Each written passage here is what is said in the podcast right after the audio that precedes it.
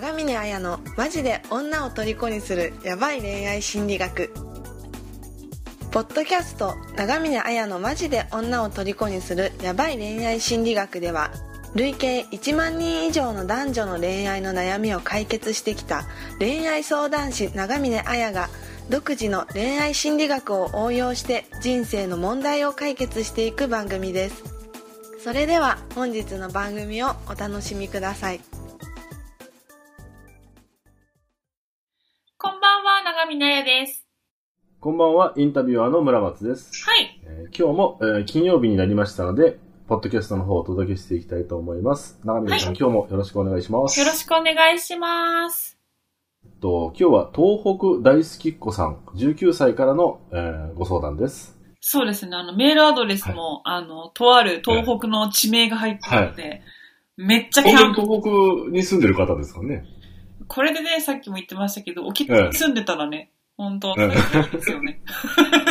はい。まあ、沖縄住んでても東北愛がある人かもしれないです。確かにそうですよね。そうですね。東北愛してるな、みたいな、ね、感じかもしれないですから。はい、まあ、相談内容いきますかね。はい、お願いします。はい。はい、先月、彼女ができました。相手は CA になるための勉強をしていて、スタイルも良く、たまにモデルに誘われたりもするぐらい美人です。ここまで自慢に聞こえるかもしれませんが、私は彼女より身長が低く、容姿もよくありません。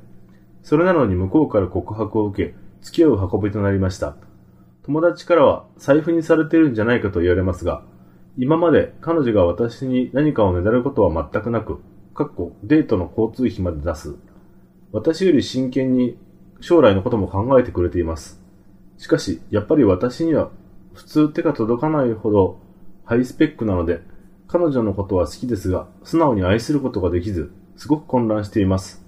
どうしたら彼女を愛することができますか？また、美女と野獣のカップルは長続きするのか、コツもあったら教えてください。長文、打文で申し訳ありませんが、よろしくお願いします。というご相談です。そうですね、はい。悩んでそうですね。19歳ですし。あ、そうですね。じゃあすごく彼女は本当に、CA。まあとにかく美人でスタイルも良くて、はい、まあね、本当に、そういう子だし、はい、だから僕は大したスペックじゃないと。で、周りはお金たかられてんじゃないのみたいなこと言うけど、実際、ね、そんなこと彼女はしないし、はい、一緒にやっていこうみたいに真剣に考えてくれてるけど、自分の方が劣ってるんじゃないかってことですよね、彼女より。そう思うと素直に愛することができないっていうことですよね。はい。どうですかね。いや、また振られるかなと思いながら、ドキドキしながら読んでましたけど。失礼いたしました。来ました、長峰の無茶ぶり。はい。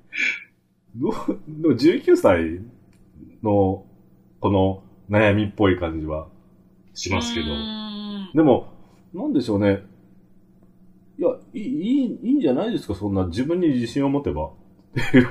あ、そうですね。でも本当にそうで、はい、ただ本当最近、いろいろ LINE アットとか始めて、そうするといろいろ、距離が近いのか密な相談もたくさん来るんですけど、はい、結構東北大好きっ子さん19歳なんですけど、20代、30代、40代でもう同じようなことで悩んでる人って結構いるんですよね。はい、あ、そうなんですね。それは相手の方がスペックがいいとかそういうことじゃなくて、はい、本当に彼女いない歴年齢、まあ、それも20代から40代の方までいろいろいるんですけど、はい、でそういう人が必ず言うのが、はい、自分なんて、大して収入もないし、外見も良くない、はい、学歴もない、はい、で、コミュニケーションも下手くそ、はい、だから自分は恋愛ができないし、自信がないっていう風に言うんですよね。はい。だから、多分東北大好きっ子さんも、自分の、条件とかスペックですよね。それに自信がない。なんせ彼女の方がそれは上なのに。でも、はい、ね、めっちゃ彼女は自分のことを好いてくれるのに、自分の方が劣ってるっていう風に感じると愛せないみたいなはい、ことになっているってことだと思うんですけどね。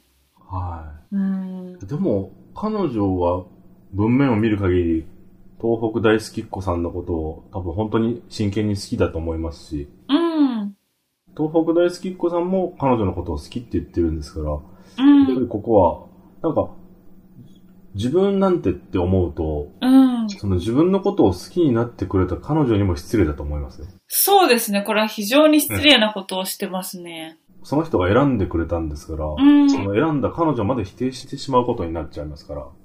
そうですね。あと本当にその東北大好き子さんの個人のことを言うと、なんかその19歳っていう若さで、なんか素直に愛することができず悩んでますみたいな。どうしたら彼女を愛することができますかとか、なんかね、こういうことを真剣に聞いてくる人あんまりいないんですよね。なんか、相談客とか見てると、なんか、はい、どうしたら彼女できますかとか、冷却期間どれぐらい置けば元カノはと復縁できますかみたいな。自分のことしか考えてねえのかよみたいな。なんか、そういう人しかいないことが結構あったりするので、はい、本当相手をしたいっていうふうに思ってるとかっていうふうに、はい、その真面目さ真剣さって、はい、なんていうのかな、外見の良さとか収入が高いとかっていう以上の価値があると思うんですよ。はい、あと、その長文、多文で申し訳ありませんがっていうすごい配慮があるじゃないですか。はい、また私、長峰に対して配慮してくれてるわけですよね。思いやりがあるってことですよね。はい。もうめっちゃ、PDF で、20枚ぐらい送ってくる人いますから、相談を。すごいですね。それでも別に長文、多分申し訳ありませんがとかないんで、できるだけ早くお返事くださいとかっていう人もいるんで。はい。そういう意味で、その、うん、外見とか収入とか、そういうこと以上に、はい、本当に相手を愛したいっていう、はい、愛したいっていう思いだとか、はい、彼女だけじゃなくていろんな人に思いやりとか配慮ができるっていうことって、ものすごい人間的な魅力で価値だと思うんですよ。はい。うん。で、なんか、私おすすめの本があるんですけど、はい、最近、岸見一郎さんっていうアドラー心理学とか哲学とか、三木清さんとか、はい、まあそういうのを研究している、嫌われる勇気を書いた、哲学者の岸見一郎さんが、はい、愛とためらいの哲学っていう本を出していて、まあ、そこに、はい、いろんな心理学者とか過去の哲学者のことを引用してるんですけど、はい、全くその通りだなっていうふうにも思ったし、まあ、私はオーラソーマっていう、まあ、伝統的なセラピーみたいなのもやってるのでも同じような考えが出てくるんですけど、はい、例えば外見がいいとか美人だとかかっこいいとか収入がいいとか、何々大学を出ているとか、どこどこに就職しているとかっていうのって、その人の、はい、条件とか属性ですよね。はい。スペックっていう、まあ、社会的な地位みたいな、ランクみたいなものだと思うんですけど、それは別にその人の人間的なものを指しているわけじゃないっていうことですね。はい。うん、それはあくまでスペックであるし、そういう社会的な価値みたいなものっていうのは、状況によってはいつ転落するかわからないっていうか、目減りする価値なんですよ。だって美人だっていうことはいずれ老いていくし、かっこよさだっていずれタルタルになっていくし、あと、その収入だって何があって、会社が潰れたら低くなるってこともあるだろうし、何々大学出てるなんてことは、もう少子化進んでるから大学出てることなんかどうでもよかったりしますよね。はい、そんなこと何の価値もないってことですね。はい、でも、大事なのは本当人それぞれ価値、まあそれを私はゴールドというふうに言っていますけど、人それぞれやっぱ価値を持っているわけですよね。はい、価値っていうのは人間的な魅力っていうことですけど、だから、はい、本当に愛したいっていうふうに思っているとか、いつでも長文多文で申し訳ないっていうふうに人に思いやりを持てるっていうところ、それこそがその人間的魅力ですよね。だそこが大事。そこに人は惹かれる。それは目減りしない価値ですよね。どんどん今後磨いていけば増していく価値じゃないですか。資産ですよね。はい。だからそこが大事だと思うんですね。そこに誇りを持つ必要があるし、やっぱ人ってその自分は価値ある存在なんだっていうふうに思えた時にしか勇気を持てない。対人関係に飛び込んでいけないっていうのがあるので、はい、だから、回答としては、人は、そのスペックっていうのは目減りする条件な人はブスになるし、デブになるし、収入も減るんですよ。そんなこと何の価値もない。はい、それよりも自分の人間的な魅力、相手の人間的魅力っていうのを尊重し合っていけば大丈夫だっていうことですね。はい。はい。東北大好きっ子さんはもう自信を持ってとしか言いようがないですよね。そうですね。私何度も言ってますけど、はい、私の夫は付き合った時に、無職でしたし、はい。無職だし、私より身長、私169センチなんですけど、彼はごまかして165って言ってますけど、もっとちっちゃいんじゃないかなって思うんですよ。はいちょっとデブなんですね。ちょいそうですね。だし、私の妹の、夫もですね、はい。私の妹はもともと、ほんとハイスペックな男性と付き合ってたんですよ。身長が180センチぐらいあって、大学院を出ていて、はい、すごい有名な大手の会社で年収700万円以上で、はい、みたいな人と別れて、はい、今、多分彼女より収入少ないんですね。彼女の扶養に入ってるんで。あ、なるほど。それで、めっちゃデブなんですよ。100キロ近い。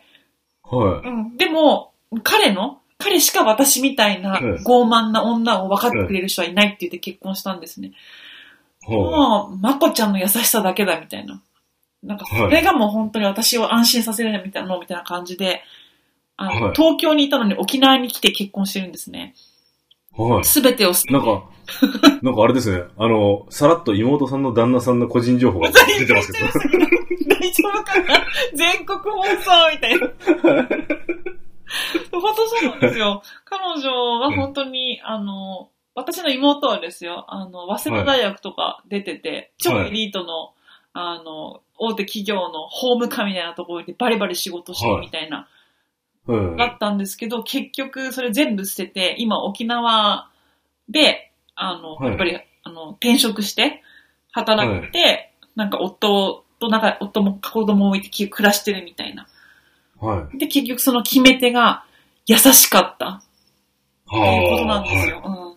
はい。うんはい、そういうもんなんで、それ、はい、結婚相談所の人も言ってました。年収1000万以上の居心地が悪い男と、年収500万円以下の居心地のいい男だったら、はい、女の子はみんな年収500万円以下の居心地がいい男を選ぶって。これは鉄板だよ、はい、あやちゃんって、はい、友達の中本さんが教えてくれたんで。はい。はい。なんか自信を持っていいっていうことですね。そうですね。うん、東北大好きっ子さんは、彼女に好かれてるには、それなりの理由がちゃんとあるんで。そう、だからもっと自分の人間的魅力を自覚した方がいいですね。はい。はい。自分をもっと好きになってください。なろうぜ。なろうぜ。なんか。東北だけじゃなくて自分も好きになろうぜって言ってですね。次回相談の時に自分大好きっ子で送ってくれる。あ、そうですね。送ってくれてありがたいかなっていう。どうしましょう。すごいナルシストになったらどうしましょうね。そしたらもうまた説教するんで。そうですね。はい。じゃあぜひ自分を好きになって、自信を持ってください。はい。自信を持ってください。そんな感じで、はい、やってみてください。じゃあ今日は、ありがとうございました。ありがとうございました。本日の番組はいかがでしたか？番組を聞いていただいたあなたにプレゼントがあります。インターネットで長峰あやと検索すると、長峰あやのホームページが表示されます。そちらにお名前とメールアドレスを入力していただくと、長峰あやがマジで女を虜にする恋愛心理学について解説した音声プレゼントを受け取ることができます。必ず受け取ってくださいね。それでは次回の放送をお楽しみください。